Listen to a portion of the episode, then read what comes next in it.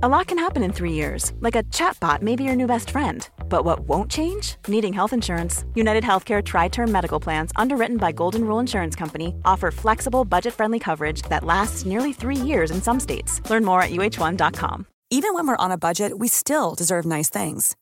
Quince is a place to scoop up stunning high end goods for 50 to 80% less than similar brands. They have buttery soft cashmere sweaters starting at $50, luxurious Italian leather bags, and so much more. Plus, Quince only works with factories that use safe, ethical, and responsible manufacturing. Get the high-end goods you'll love without the high price tag with Quince. Go to quince.com/style for free shipping and 365-day returns.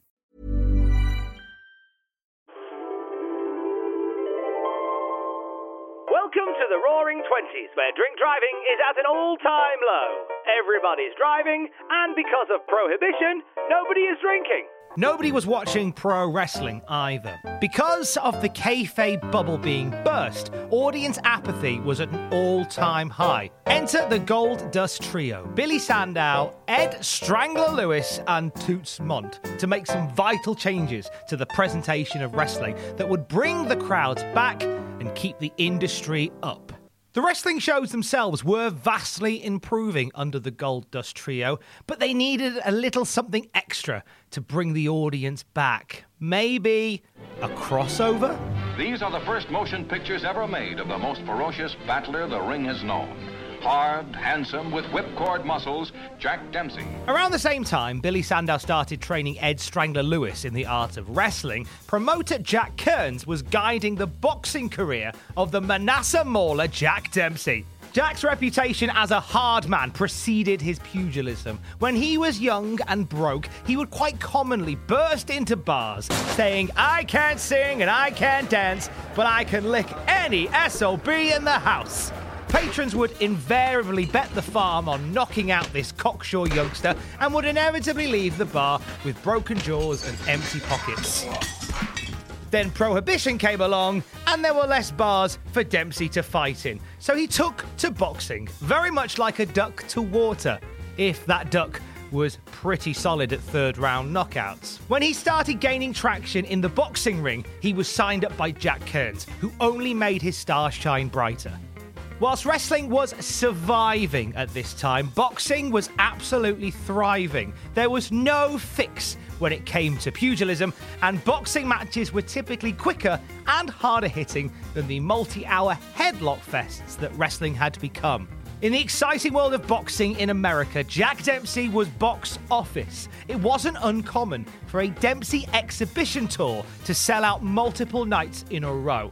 On Independence Day in 1919, Jack Dempsey decisively defeated Jess Willard, aka the Pottawatomie Giant, to become the world heavyweight boxing champion. Now coming up for round four, but Willard can't come out for the fourth round. His nose and cheekbone are fractured, ribs broken, half a dozen teeth knocked out, and he's hardly strength enough to rise and shake hands with his conqueror.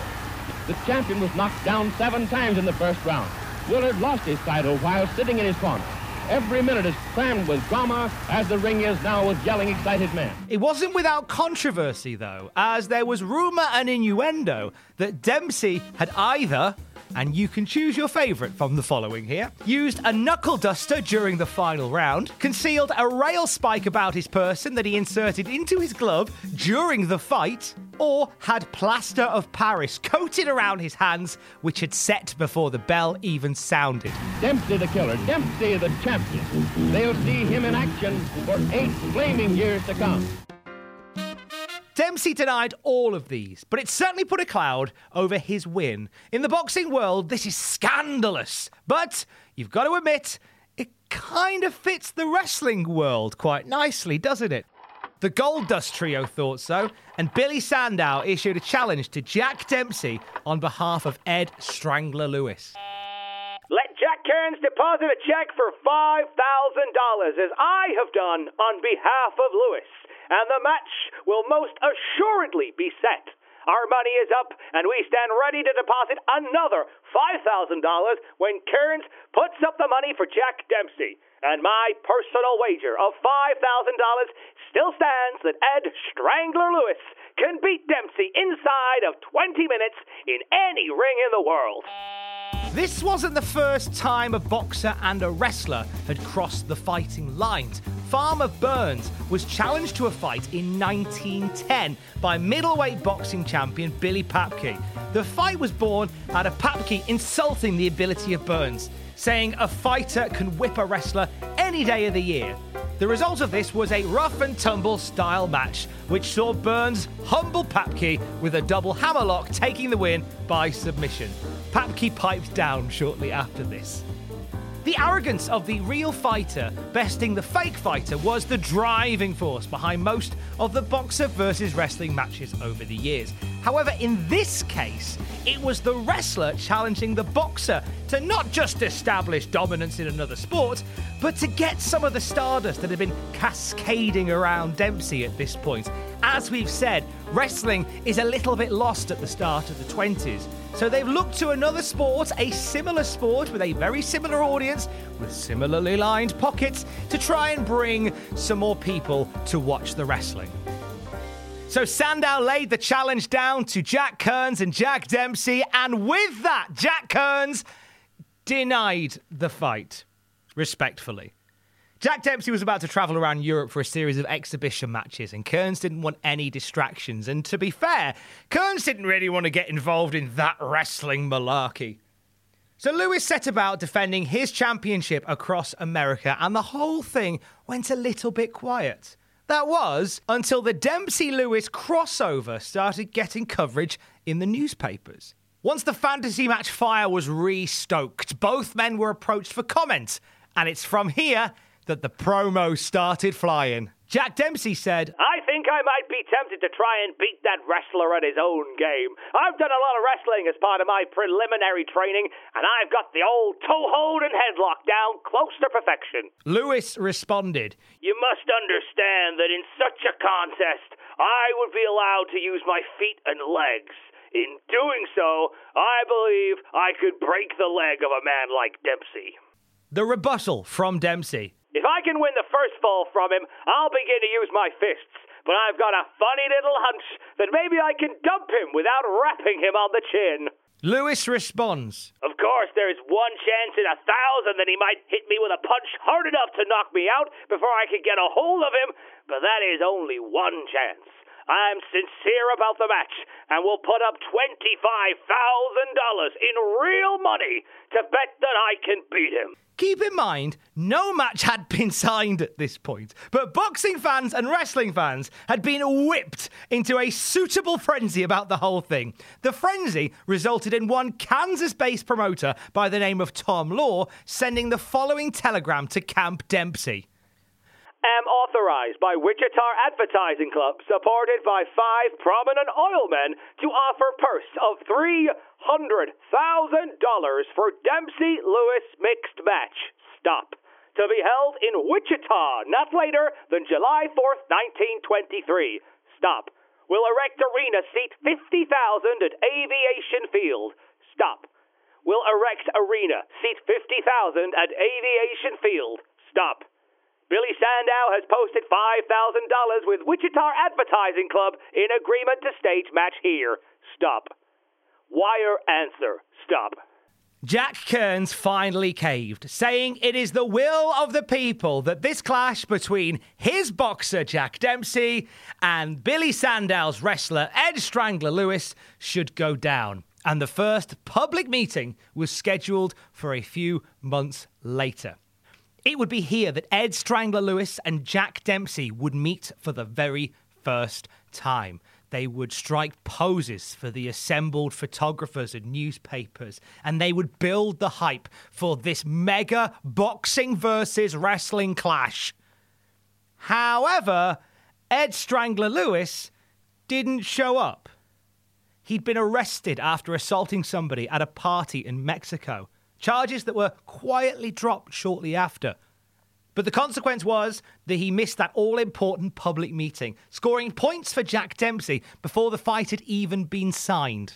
Despite this setback, Sandow claimed that he had signed for the fight with Tom Law, the promoter from Kansas, and a date was being set. Also, an arena to house this mighty tussle was being built in Tijuana, Mexico. Here's the thing he hadn't, it hadn't, and it wasn't. This was all bluster by Sandow to keep interest bubbling in this match. There was tension between Lewis and Sandow following the arrest, and the match was unfortunately not the front of the Gold Dust Trio's mind. Sadly, the flames had been fanned for just a little bit too long and had burnt out. So, for all the intrigue, all the excitement, and all the expectation, Jack Dempsey versus Ed Strangler Lewis did not happen. So, why have I wasted your time talking about a professional wrestling match that didn't happen? For that, we go to the only place where the match did happen the Chicago Tribune. The newspaper went as far as to predict how the match would go down, writing up an exciting scenario that saw Ed Lewis defeat Jack Dempsey in a wild 38 minute bloodbath. This was even worse for Jack Kearns and Jack Dempsey, because not only were the papers still calling for the fight to happen, but they were predicting the win for the wrestler. This is the power of slam bang Western wrestling in action right here. In just a few short years, they had restored America's faith in professional wrestlers, being more than just grunting fake bear huggers and actually being competitive monsters in any sporting field. On paper, as far as the press and the audience was concerned, a battle between a quote unquote fake wrestler and a real athlete would go to the fake guy. Ed Strangler Lewis, despite his infraction with the law, was still a big name in wrestling. He wanted to use that power for good and create a new wrestling star, one that could continue the great work that the Gold Dust Trio had been doing long after Ed Strangler Lewis's retirement. This was something that went both incredibly well and incredibly badly and we will talk all about it next week on Wrestling in the 20s. Hi, I'm Daniel, founder of Pretty Litter. Did you know cats tend to hide symptoms of sickness and pain? I learned this the hard way after losing my cat, Gingy. So I created Pretty Litter, a health monitoring litter that helps detect early signs of illness by changing colors, saving you money and potentially your cat's life. Pretty Litter is veterinarian developed, and it's the easiest way to keep tabs on your fur baby's health right at home. Go to prettylitter.com and use code ACAST for 20% off your first order and a free cat toy. Terms and conditions apply. See site for details. Planning for your next trip? Elevate your travel style with Quince. Quince has all the jet setting essentials you'll want for your next getaway, like European linen, premium luggage options, buttery soft Italian leather bags, and so much more. And is all priced at 50 to 80% less than similar brands. Plus, Quince only works with factories that use safe and ethical manufacturing practices. Pack your bags with high-quality essentials you'll be wearing for vacations to come with Quince. Go to quince.com/pack for free shipping and 365-day returns.